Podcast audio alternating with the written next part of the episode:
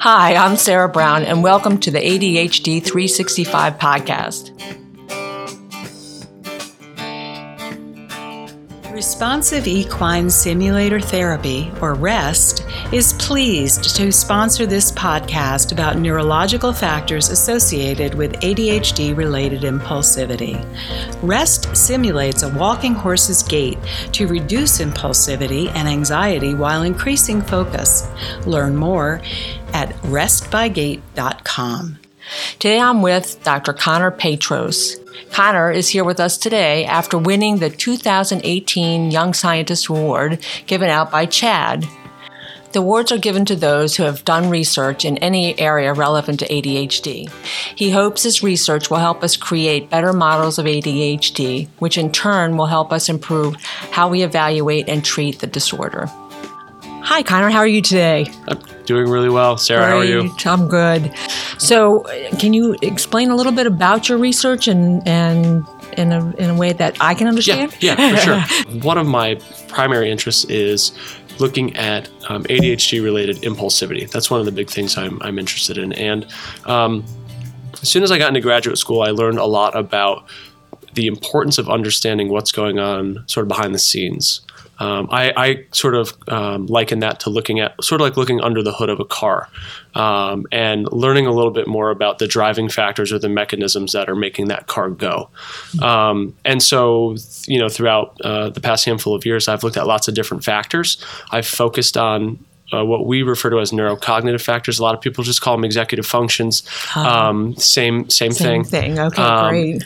And, and I focus on how those relate to uh, or are helpful in predicting um, uh, the phenotype or what the actual kids with A D H D are, are looking like on a day-to-day basis. Uh-huh.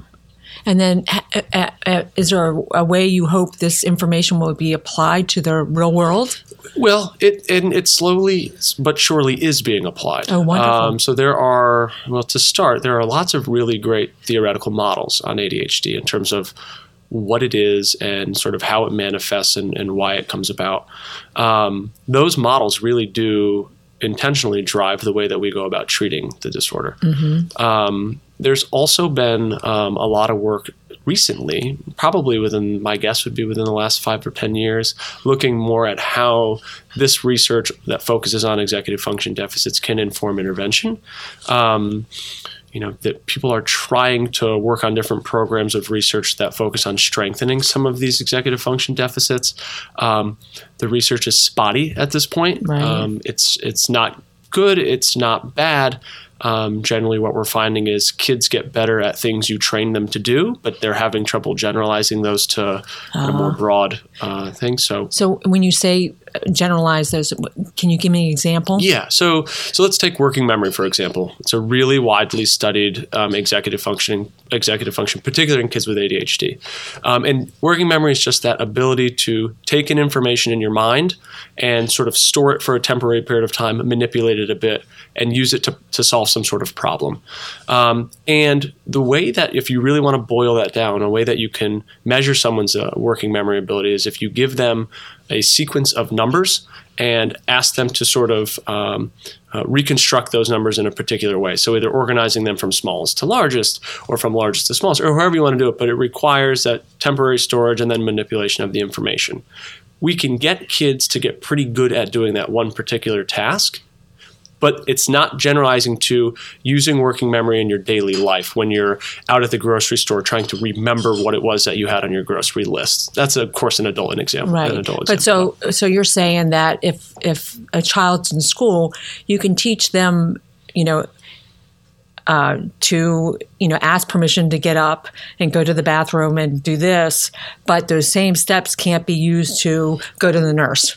True. And and part of it too is what we're seeing is you can teach them in a confined space. So you can teach them in a research lab uh, on a particular task, but they, they might not be applying that when they're in school. Oh, I see. So it's it's we there's work to be done in terms of that's that's really what the important sort of factor is when you're talking about some of these cognitive functioning um, training programs is um, they're called far transfer effects, and really all that means is can you teach someone a very basic skill and have it impact them positively across lots of different parts of their life? And right now we can't we, we don't can't know, do it. We right? don't know how to train we don't know how to do people it, right? to generalize the to training generalize. They get. Right. Gotcha. But there's a lot of work being done to try and figure that out. It's just not been terribly successful at this point. Okay, yeah. Good.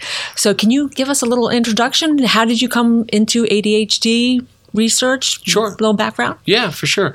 Um, so, so really quickly, currently I'm a I'm a postdoctoral research fellow up at Temple University. Um, I've been in the world of A D H D for, at this point now, seven and a half years. Um, and so if we rewind back, um, I, I sort of got into the field um, in undergrad, and I was exposed to some really interesting um, impulsivity research that sort of got my my gears turning a little bit in terms of stuff that I was interested in and, and stuff that I really found pleasure out of learning more about.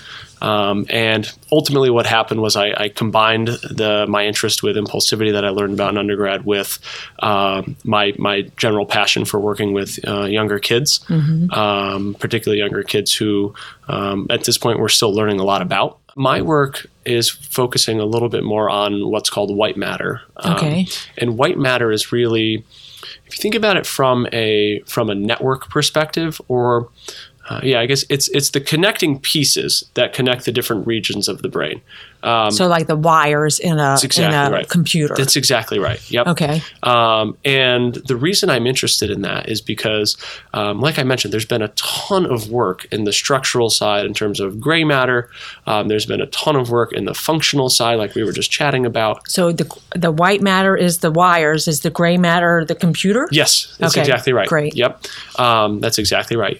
And but The the way that we're able to look at white matter is changing fairly quickly over time, and there have been great developments over even the last ten years in terms uh-huh. of approaches that we can use to learn a lot more about the integrity of that white matter. Because as you can imagine, if you have two interconnected regions in the brain, Um, you, you could look at how those regions are sort of co-activating or how they're doing things at the same time.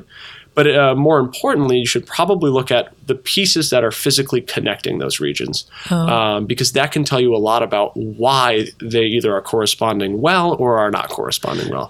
So let me try to say okay. this in the way that I'm understanding this. So we're having this podcast here, mm-hmm. and and you're explaining to me information.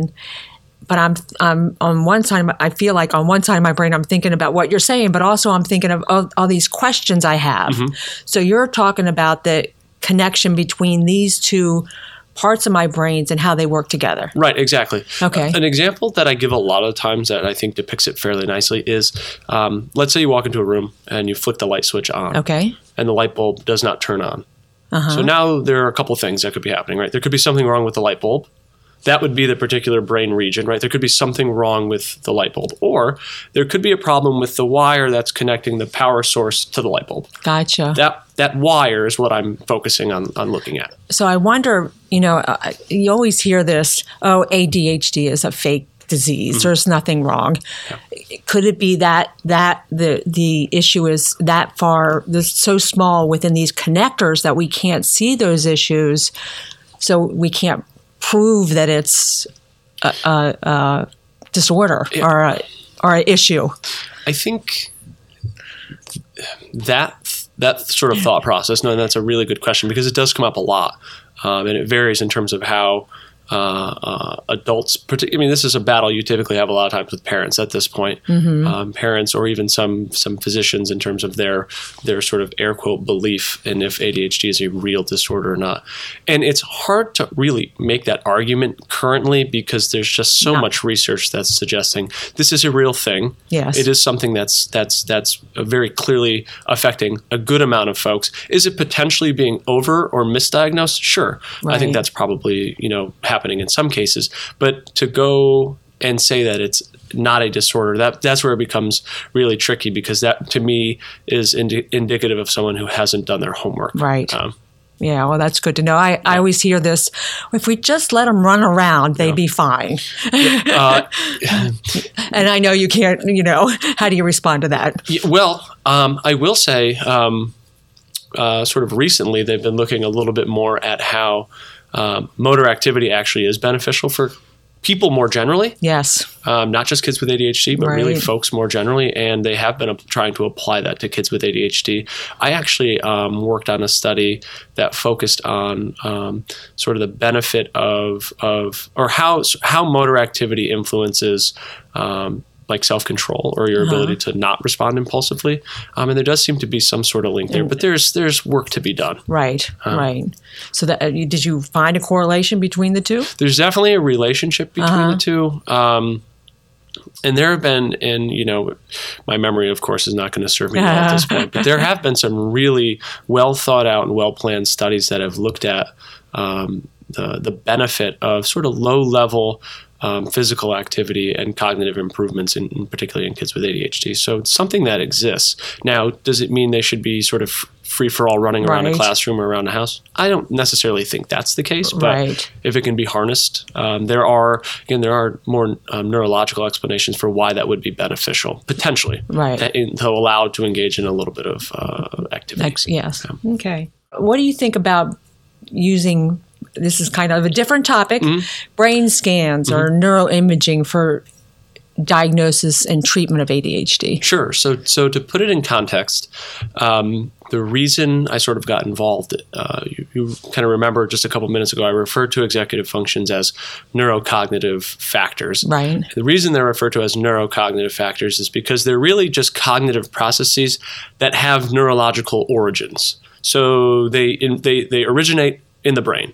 And so you can look at the brain to sort of learn a little bit more about um, the severity of the deficits and, and other sorts of associated factors. So within the past couple of years, I've I've been a little bit gravitating towards um, learning more about how to use M R Is specifically um, to learn more about um, brains of folks with A D H D to see how that can um, have some sort of impact on either assessment or intervention. Um, It's just not a new. This is this is nothing new. I mean, M R I has been um, has been used within the realm of A D H D for many years. Uh-huh. Um, there's a lot of literature that says, yeah, there are structural differences in terms of the way that kids with A D H D's brains are developing over time. That looks different than someone who's healthy developing over time. Um, there are functional differences. There are differences in how kids with A D H D, how their brains respond to certain, to certain stimuli versus how healthy kids are responding to certain stimuli. So can you test that during an M R I? You can. So um, that particular domain is called functional M R I. Okay. And so really all you're doing is you're You're having uh, a kid per, uh, complete a particular task while they're laying in an M R I scanner. Oh, cool. Um, and you can look at what's called the BOLD signal, which is just a it's just an oxygenation of a particular region, and you're seeing how that response or how that's correlated with whatever task that they're doing. Which types of scans? Now, I, I, I'm I'm, mm-hmm. I'm getting from you that you have done the scans in mm-hmm. the past, not recent. C- currently, you're currently, currently using those. So, yeah. um, would they would they be more useful for diagnosing a a person or treatment? Yeah.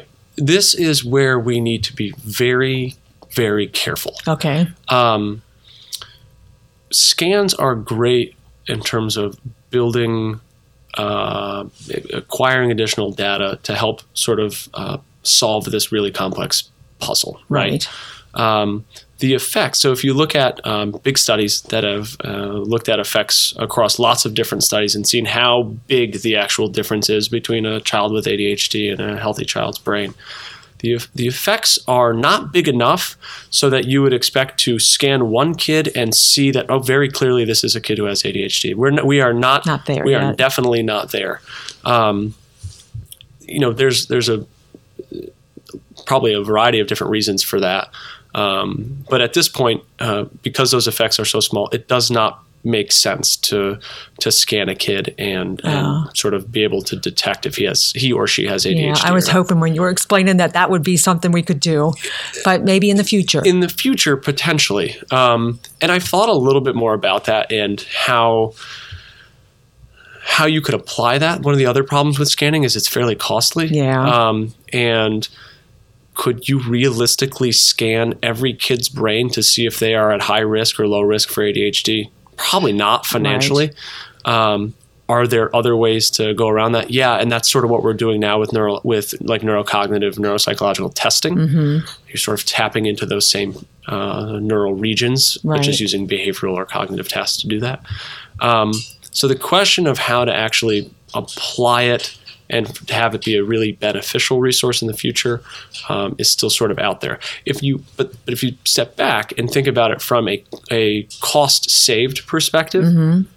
if you're able to identify very early on a high risk kid for A D H D and you're able to intervene very early on, okay, let's say the scan costs six or seven hundred dollars.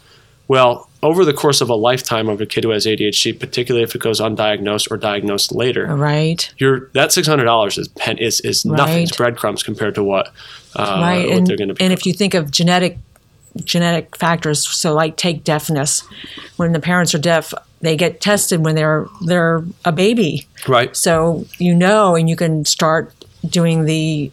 you know, training and signing right away exactly instead of right. waiting. So if the same thing can be done for a, a parent who knows they already have a, already knows they have A D H D, mm-hmm.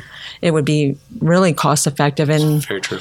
Wonderful. It's, it's very true, especially when we start thinking about, um, you know, obviously genetic uh, influence in right. uh, kids who have A D H D and, and, and, and how that is predictive a lot of times of, of increased likelihood for, for kids to be diagnosed right. with A D H D as well.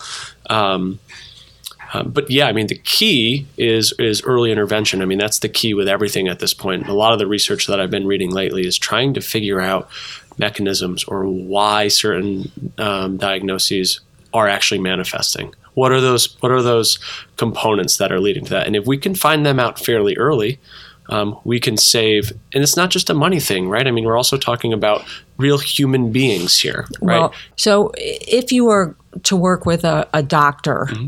um, because if we start there, mm-hmm.